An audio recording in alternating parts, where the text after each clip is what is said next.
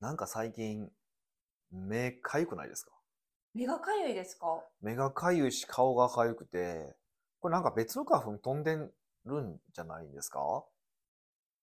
もうい言われた時に瞬間花粉って思ったんですけど、はい。私花粉とは無縁だから何花粉ってあるじゃないですか、はいはい。あんまりよくわからないんですよ、ねスギ花粉ですよねめっちゃ人気がうん人 気、人気が。まあ人気人気ですね。そうですね。大人気の花粉は過ぎだと思うんですけど、今だと多分稲とか豚草だと思うんですけど、 へーなんか昨日、一昨日と、まあこれ録音してるのが26日、 10月のね、えーいや27日か、はいなんですけど、昨日26日を27日10月のは、なんかもう目がかゆかったりとか、顔が痒かったりとか、あと朝、くしゃみが結構何回か出て、うんあ水ほどじゃないんで全然きつくはなかったんですけど、うん結構きつかったなっていう感じですね。そうだったんですねはい。私今日ヒデさんと会った時にあのーあ鼻声やから風邪でもひいたんかなって思ってたんですいよやいや、風邪じゃないですね。完全にこれ花粉症の症状やなと思って。どうするんですかもしかしたらはいヒデさん年がら年中花粉症になったらいや、ほんまそうです。ちょっと大腸をきもっと鍛えなあかんなと思ってますよ。あ腸なんですね大腸ってところが影響するんです基本的には大腸って言いますよ。大腸環境って言いますよね。あの、はい。花粉はってことですかあまあ、アレルギーは全体的に。花粉って別に日本独特のものじゃないですよねほ他の世界でもあるってことですかあるんですけど、やっぱ杉はね、日本が、あの、何やったっけ、戦後ぐらいなんかな、にアホみたいに植えたん で、まあそれが全部悪いんですけど、えーえじゃあなんで杉を植えたんですか成長が早いから、で、そのできた木で、あの割り箸を作ろうみなたんいでな割り感じで箸すかやねん。 木やからまあ、建材とかにしようみたいな感じになったんですけどうん、結局輸入した方が安いって話になって、えーそうなんですかそうそう。で、そのまま放置してたら、まあこう、だんだんこう、年取っていくじゃないですか、木も。はいで、木が年取って死にかけぐらいが一番こう、花粉出すんですよ。あもう最後のあがきなんですねそうそう木からしたそらうそうそうそうそう。だからもうそれや、それなんですよ。へえだからどんどんひどくなっていくん、いってるんですけど、っていうらしいんですよね。へーそういうのがあって結構杉はあるらしいんですけどだから例えば本土とか沖縄とかじゃなかったら沖縄とかだったらもちろん杉は花粉は飛んでないんですよねそもそも杉がないからってことですかでもハイビスカスの花粉症とかはあるらしいですよへえだし北海道とかで白樺の花粉症もあるらしいですしだからまあなんかどこ世界のどこ行ってもある人はあるんだと思います、まあ、ただこんなにアホみたいな量はねなかなかないから少ないんでしょうけど、ああ、それで思ったら、あのー今、マスクしてる人も、また増えてきたってことは、花粉やから増えたかもしれないってことです かね。まあ多分違うでしょうけどねあそこは違うんですか。いや、そういう人多いですけどね。でもそういう人やっぱ地方行くと、最近ちょっと地方ちょいちょい行かせていただくことが多いじゃないですか、うん仕事で。ほんまマスク率高いんですね。そうなんですよ。ちょっとびっくりするんですよでね。外でもすごいマスクしてるじゃないですか。で、あの沖縄行った時もまだ結構暑かったけど、うん28度ありましたそよ。そそうでしょで、なかなか人おらんでっていう時でもマスクしてたじゃないですか。はい。何をしてんのこの人だと思いましたよね。そうですね。え、その時はそう思ったんですけど、今、ヒデさんのお話を聞いて、あ、はい。ハイビス花粉だったのか。いや、みたな違うと思います。そんなハイビスカス花粉症の人いないですから。めっちゃ人口少ないですから。そうなんですね。そうそうそう。はもう、何なんですかマスクも身につけちゃったから、体の一部になっちゃってるんですかいやだからやっぱりね地方とうんこう、まあ都心って本当感覚がもう人違う人類ぐらい違いますよねだだからよくう言うんですけどほらあのほら LGBT を認めましょうんうんうんうと、か、うんまあ、人種差別は肌の色で人種差別は良くないみたいなこと言うじゃないですかはい、ああいうのって結構こうアメリカ発信だったりとかするアメリカとかヨーロッパとか発信だったりとかするじゃないですか、うでもアメリカなんかもうそのちょっと田舎行ったらもうバチバチ人種差別えげつないですもんいまだに。んうーんこの間もある人が、あのーまあ、アメリカに今も今も住んでるんですけど、はいちょうどあのその話になって、まあ、まばちばちアジア人なんで、うん結構まあまあいろいろなんかやりられたりとかえあるよっていう話してました。ーね、コロナの時ってもっといねなんかこあもうそうお前アジ中ア圏国人が出ていけとかって言われたらもうあったって言ってましたよ。もう本当に怖いですねそうだからやっぱり僕らが思ってるそのなんかねそういう人種差別良くないとか LGBTO とかって話ってやっぱなんだかんだ言って都会の発想なんですよね。うーん地方からするとまだまだ進みすぎてて、だから、うんそれこそこう男女が平等で共働きでみたいなのもやっぱり田舎だとまたちょっとうんって発想ですしえじゃあ女性は専業主婦になるってことですかっていうところの方がまだ多いですよね。うーんあでもその都会の人たちが年間使うお金とあのんあの田舎の人たちが使う年間のお金もちょっと違うからですかね。まあ、あー生活的にできないっていう意味ですかそうでだって物価高いじゃないですか。ああまあそれもあるとは思います。それでやっていけるっていうのもありますよね。うーんえこのご時ご時世というか時代はこう情報がすごいあの取得しやすいじゃないですか。で流しやすいし、はいはいはそれでもこんなに差はあるんですい。やねっ。ぱあるんですよ。だから本当本当違いますよね。ううーんん。ままああ明らかに違でもうっていうことに気づいた方がいいですよね。うーみんな。まあでもその住んでる地域からしたらそれがスタンダードやからもうそれが遅いか早いかも分からへんって感じですかね。それは徐々にまあね、とはいえこう、徐々に徐々にはこう進んでくるから、東京とか大阪は見ておいて、なんね、なそれが数年遅れぐらいで地方に来るっていうのもあると思うし、うんでもやっぱり根強く地方だけに残るような文化もあるでしょうし、うーんあの、それこそそのさっき共働きの話なんかやっぱ面白いなと思うんですけど、中間層だけなんですよね。中間層中間層とか低所得層だけなんですよね。あもとうバ都ラ会きですか都会でも、やっぱ都会でも上の層って、うんまあ、あの、二パターンあるんですよ。上の層でも、旦那さんがバチクソ稼いでて、えっと、奥さんが専業主婦っていうパターンと、こう、富裕層に入るんだけど、どっちかというと、それは共働きで稼いでるから富裕層に入るみたいな層もあるんですよう。ーんそういうのもあるんですけど、だからやっぱりいわゆるその一人で稼ぎ、稼いでる富裕層のところは、結構奥様は働いてなかったりと結構多いし、へえまあでも働かなくてもいいってなればみんな働かなくなるんですかねあのー人によりますかいや、まあ、人によるっていうふうに答えになると思うんですけど、うんでも現実はそうじゃないのっていう部分はあります。だから女性の話聞いてても、まあ、僕は周りだけかもしれませんよ。話聞いてても、いや、そう働かなくて済むんだったら働かないでしょうっていう人多いですもんね。あの、若い子でもやっぱり。うんでもやっぱり現実そうじゃないからとか、あと離婚するリスクを考えるととか、まあそういうことを考えて、割と働くって言ってるのがあって、別に働かなくて済んで、一生専業主婦でいけるとその方がいいっていう人多いですよね。へえまあ、ええでもそんな中、この自分のコミュニティが、もはうい家の中か、もうちょっとその友達ぐらいやったら、ちょっと気狂ったりしないんですかね。でもまあ今だったらほらそのコミュニティはいろいろあるじゃないですか。まあそれこそまあママ友は絶対あるし、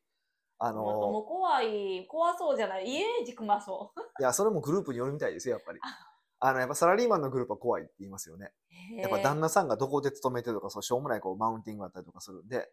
あもうちょウルトラスあのもう富裕層にいたそういうのもどうでもいいみた映い画な。のなくなってくるんですよね。うんとかもあるし、まああ、どこもあるとこはあるんでしょうけど、やっぱりその人によりますよね、やっぱりね。うんうん。お金の持ちの中で、もうどっちもスーパー稼いでる人とかもいるんですかね。でももちろんいますよ。もうそっちが一番ハッピーですよね。あ、どうハッピーは関係、わからないですかハッピーはまた別で、稼いでなくてもハッピーな人もいてるし。そうですね。そうそうそうそへう。ーまた違います。やっぱ幸福感とお金は比例はしないですから。ヒデさんはじゃあお金が、はい。んあの、心配なく働かんでも、すごい、あの、生きていけるそうだとするじゃないですあかの。違いますけどね。あ、そうそうそう。だから、だとするじゃないですか。あはい家庭の話。はいはいはい。やったら、働くんですか働かないと思いますね。へえ。何するん ですかあまあでも、しヒデさんは多趣味ですもんね。毎日ウェイクサーフィンしてるでしょうね。いやそれは、絶対飽きますよ。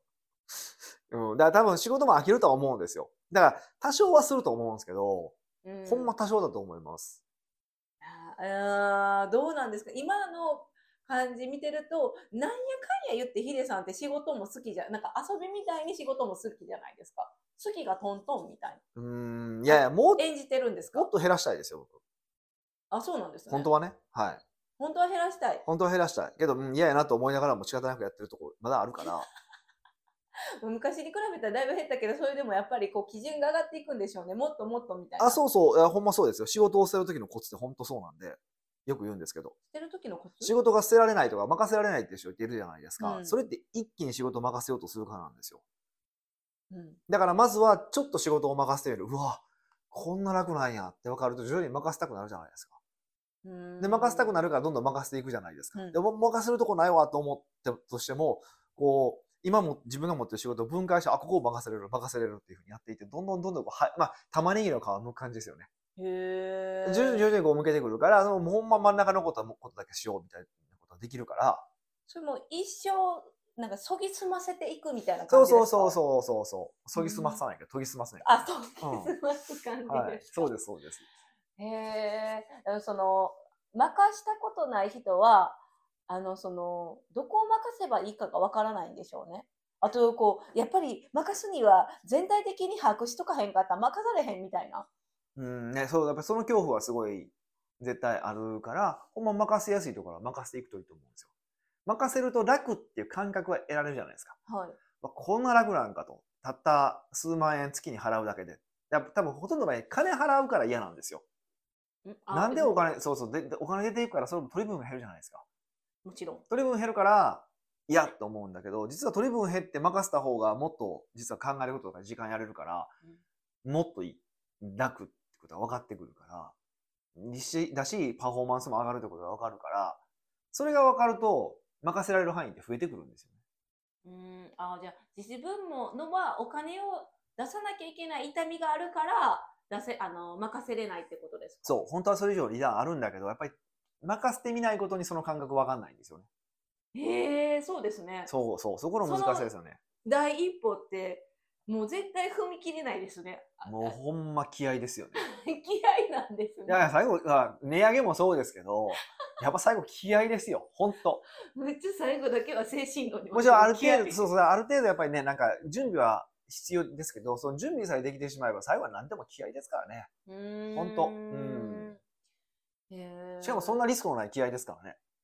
どっちがですかいや、値上げはほら、言ってもお客さんが減るかもしれないっていう、うんうんなんかのあるから結構気合入れるの難しいじゃないですか。まあ、とはいえそれでも別に値段戻せばいいだけの話だから、うんそれ気にしなくていいんですけど、でそれで言ったら、仕事を任せるなんで、まあ、一回3万円で任せてみました。失敗したらやめればいいじゃないですか。うーんそう。それだけの話でしょ。任すことが面倒って思う人はいないんですかね最初にうん任すためにこう説明というか段取りもあるじゃないですかはいはいはそういうのがもう邪魔くさいみたいいはい。うん。なは思わないですかヒデさんうん、まあ、それもありますよ。面倒なのもありますよ、やっぱでもそれを一回我慢して作ったらいいよみたいな感じですか。り。うん、そうそうそうそう。だから、一回の我慢で一生持つっていうことですよね一回の我慢で一生持つやったら絶対みんなしたいですね そうそうそうそうーんまあまあお金が関わったら結構判断能力が鈍っちゃうんですかねう。そう。鈍い、鈍い、鈍い。鈍るだって頭では多分分かってますよね多分あの任せて、うんお金払っうてんやった方うがんいいって、うんでもお金払うのが嫌やから任せれないんですよね、うん。だからこのお金って判断能力鈍させるなみたいなああ、まあ、お金、そういう、そういう意味ね。そりゃそうですね。やっぱお金って本当いろいろ、あれですよ。特になくなるとか、そうなくなおる金がない時とかは、やっぱおかしなことを判断したりとかおしかますし よなね。ことの判断おかしな判断。それ、そんな儲からんようなことにお金入れたりとかってあるからね。あかんあかんあかんあかんって止めることありますもんね。あええお客さんでもそういうのあるんですねあありますあります、本当なんでそんなわけのわからんもん買うねんと思って。ええそれは何ですか正常な心じゃないんですかそういう時はお客さんをうそうそうそう、やっぱは判断がおかしいですよね。ううんーんそうなんですよ。だから、あれですよね。なんか、お金は怖いですよね。怖い。 おかヒデさんはお金とどう付き合ってるんですかどうそれ一番気になるんちゃいどますう付き合ううんお金との付き合い方。いや、どう、これお金の話じゃなくて、どっちかというと、どういう意思決定をするかを決めておくことですよね。どういう意思決定をするか決めておくだから、うちのその、バリューってあるじゃないですか。はいあの、まあ、ウェブサイトにも書いてますけど、指針ですよそね。うそう、会社の行動指針だ。いかにその自分が作った行動指針にどんなタイミングでも従うのかってことですよね。え行動指針やっぱお金。がなくなった時にその自分の普段の行動指針がずれるからアホな意思決定をしちゃうわけじゃないですか。うんうんうだん、からその行動指針を明今のその余裕がある時に明確にしておいてそれに従い続けるっていうのが一番大事ですよね。従い続けれるもんなんですか決めたこと。いや、それはもう従う。 気合気合です、気合。最後は聞いや気合気合です。最後聞いてそう、そうやってその自分の、自分との約束を守るっていうのを、やっぱり習慣にしていくかどうかですよね。うーんまあ、それができる人はうまくいくし、それができない人はやっぱりどっかでおかしくなっていく方が多いなっていうのはあります。だから、その自分との約束、その、その行動指針だけじゃなくて、普段からやっぱり自分との約束を守る癖をつけていくっていうのはすごく大事で、自分との約束を守る癖。うん。まあ、よく言うんですけど、思っていることと、言っていることと、やっていること、うんこの3つを一致させるってことですよね。思ってることと言ってることとやってること。そう。言ってることとやってることは結構一致させるんです。みんなに人に言うことと自分にやってることを一致させようっていう方は結構多いんですけど、でも実は思ってることは違うことだったりとかするわけですよ。ああ、なんかあの、裏ではみたいな話ですよそね。うそうそうそうそう。だからそういうのを一致させていくっていう癖をつけていくと、まあしんどい時とかでも、うんってこうこらえられるっていうのはありますから、やっぱ普段から、その、ね、あの、思ってること、言ってること、やってることを一致させる癖をつけていきましょうっていう、まあ、うそういうふ普段の習慣の話ですよね。それがちりつもになってそうそう。だから、結そん局はだけしゅ、あの、できてたら、習慣ができたら、ほら、会社がどんだけ苦しくて、経済状況やばくても歯が磨くじゃないですか。歯を 磨きますよ、そりゃ。それと同じことですよ。習慣ってほんまにすごい力持ってるけど、あの、難しいというか、それなるまで結構時間かかるから、そううですおろねそ。かにしちゃいそうそますねうそう、そこちゃんとやるのはダメなんですけどね。まあ、ほんとすごいですよね。あちりつもになるから、みんな習慣化しようってことですまよあ、ね。結局そういう話になっちゃいますね。最後は気合じゃないですね。結局最後は、最後は習慣なんですかね。うん、そうです。でも、それを作るには気合です。 言いたいだけ。北岡秀樹の奥越えポッドキャスト奥越えポッドキャストは仕事だけじゃない人生を味わい尽くしたい社長を応援します改めまして、北岡です。ミカです。はい。今回のご質問は、今回はニックネーム逆貝原雄山さんからのご質問ですなるほど。どういうことですかなるほどってえ貝原雄山やから、貝原雄山貝原雄山知らないんですかえ知ってます知ってますあのあれですよねあの何でしたっけあのヒデさんが読んでる漫画あのグルメっ子みたいなグルメっ 子、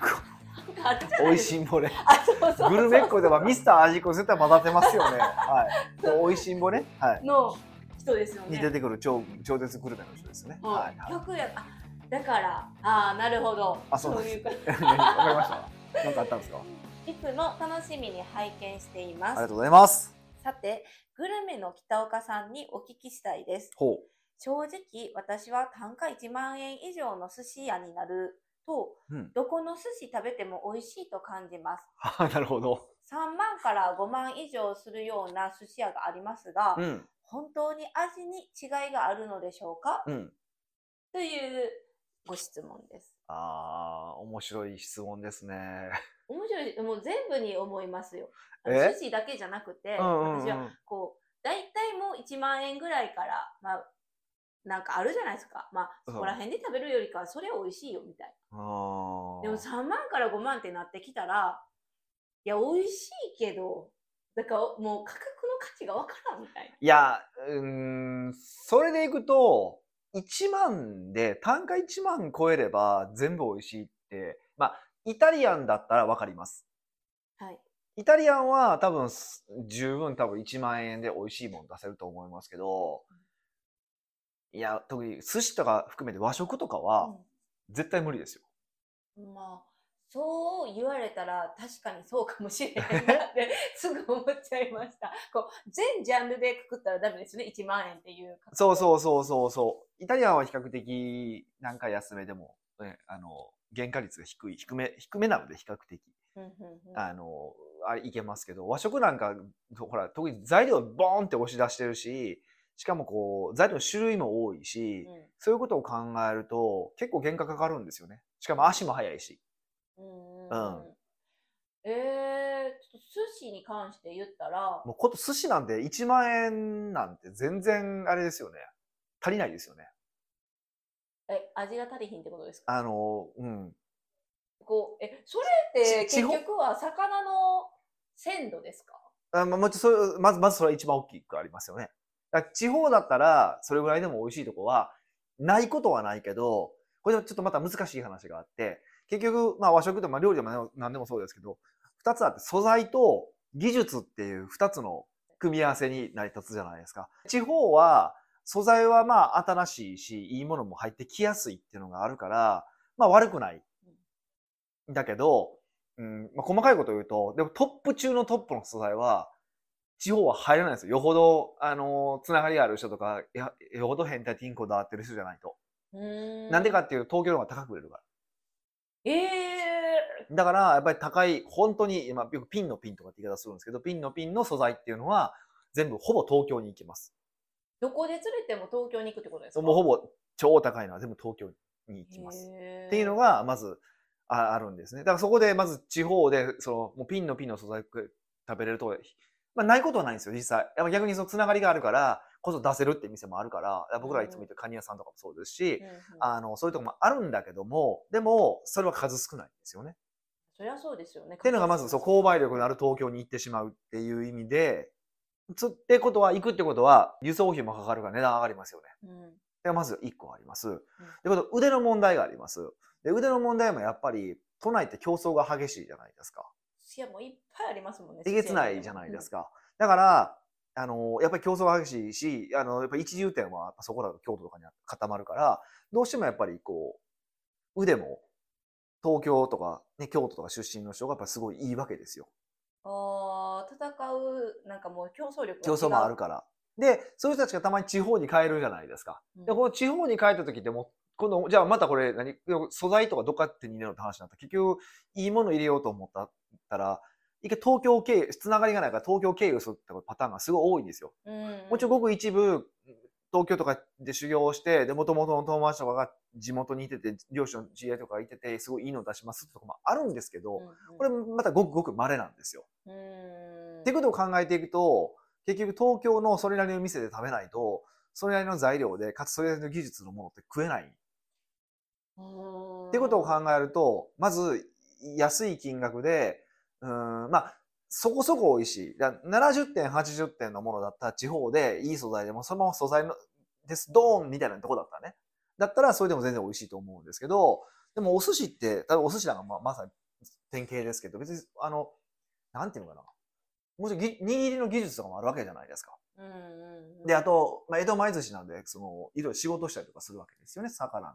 とかとことを考えてくると、やっぱり、東京とかの方が強いよねってなりますよね。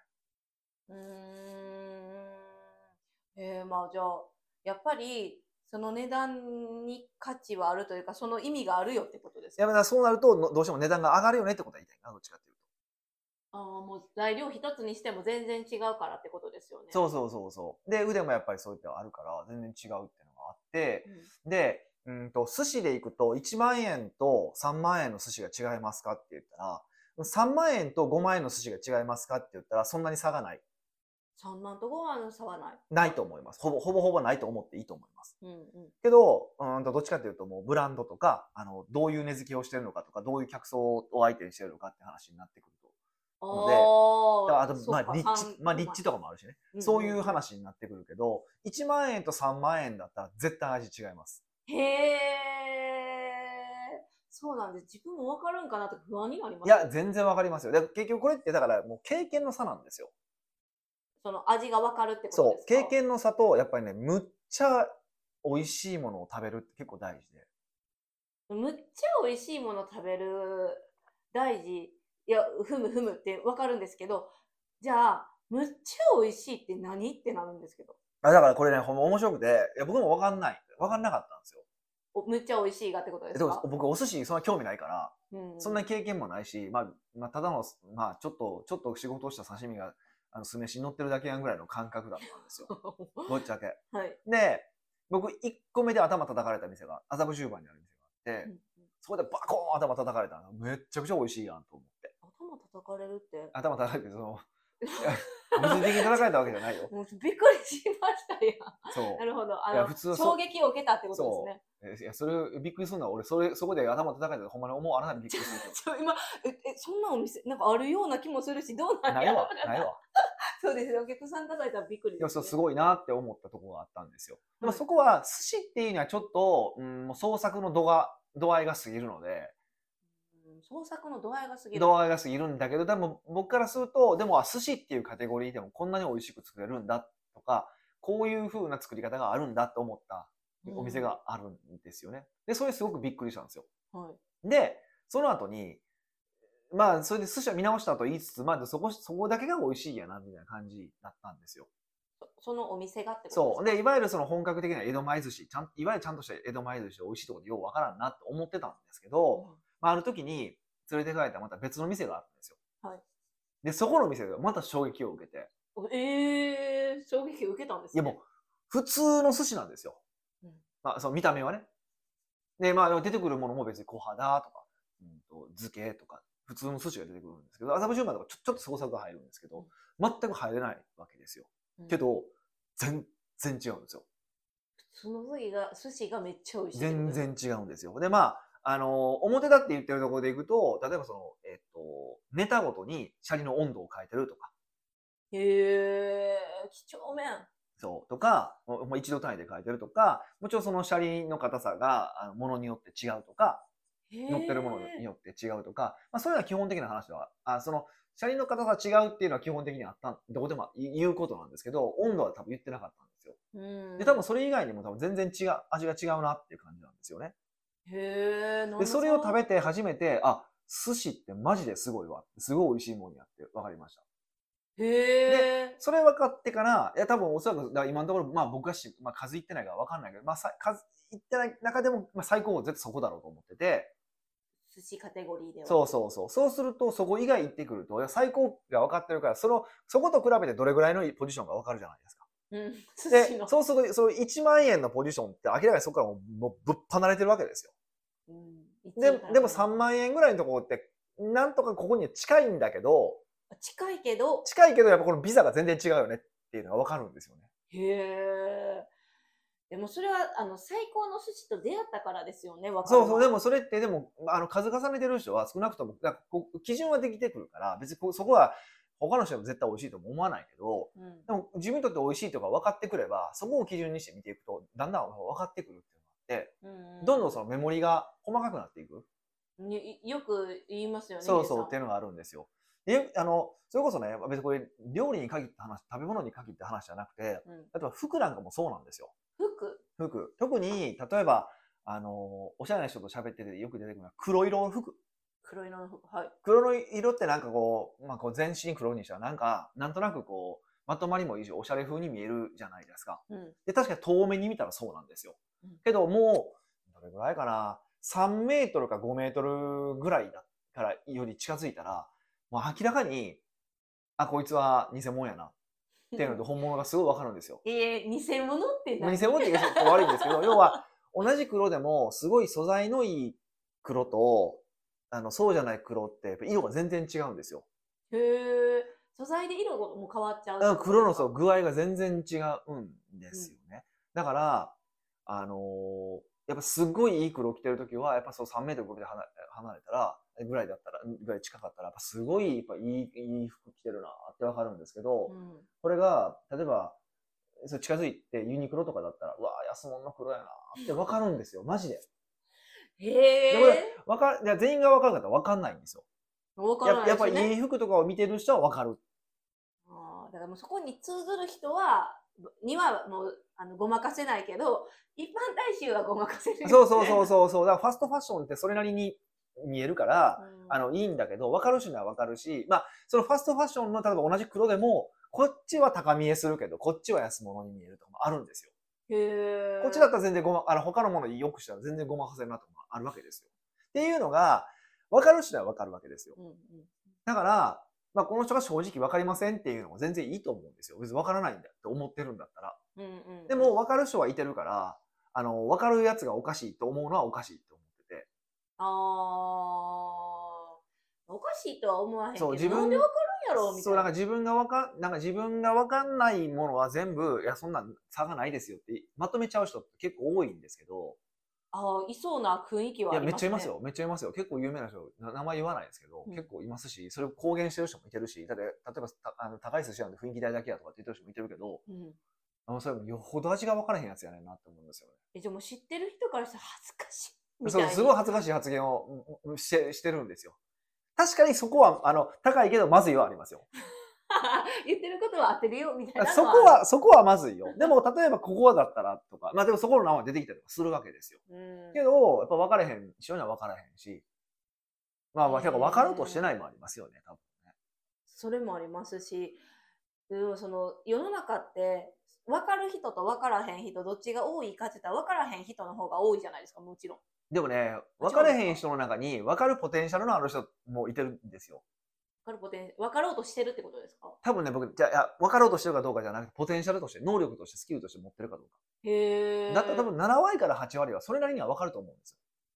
よ。だいぶ分かるじゃないですか。あ大の体だから、 7た割だ8その代わ割りそのためには、うんなんかこう、訓練は必要ですよ。うーん。だから服だったらいい服を、もう、まあ、着るのは無理でも見続けるとか、あーより美味しいものを食べ続けるとかっていうのがあれば、分かるタイミングが来ると思うんですよ。うんうんうんでセンスがあれば多分それが半年で分かる人もいるし、やっぱ5年、10年かかる人もいてると思うんだけど、っ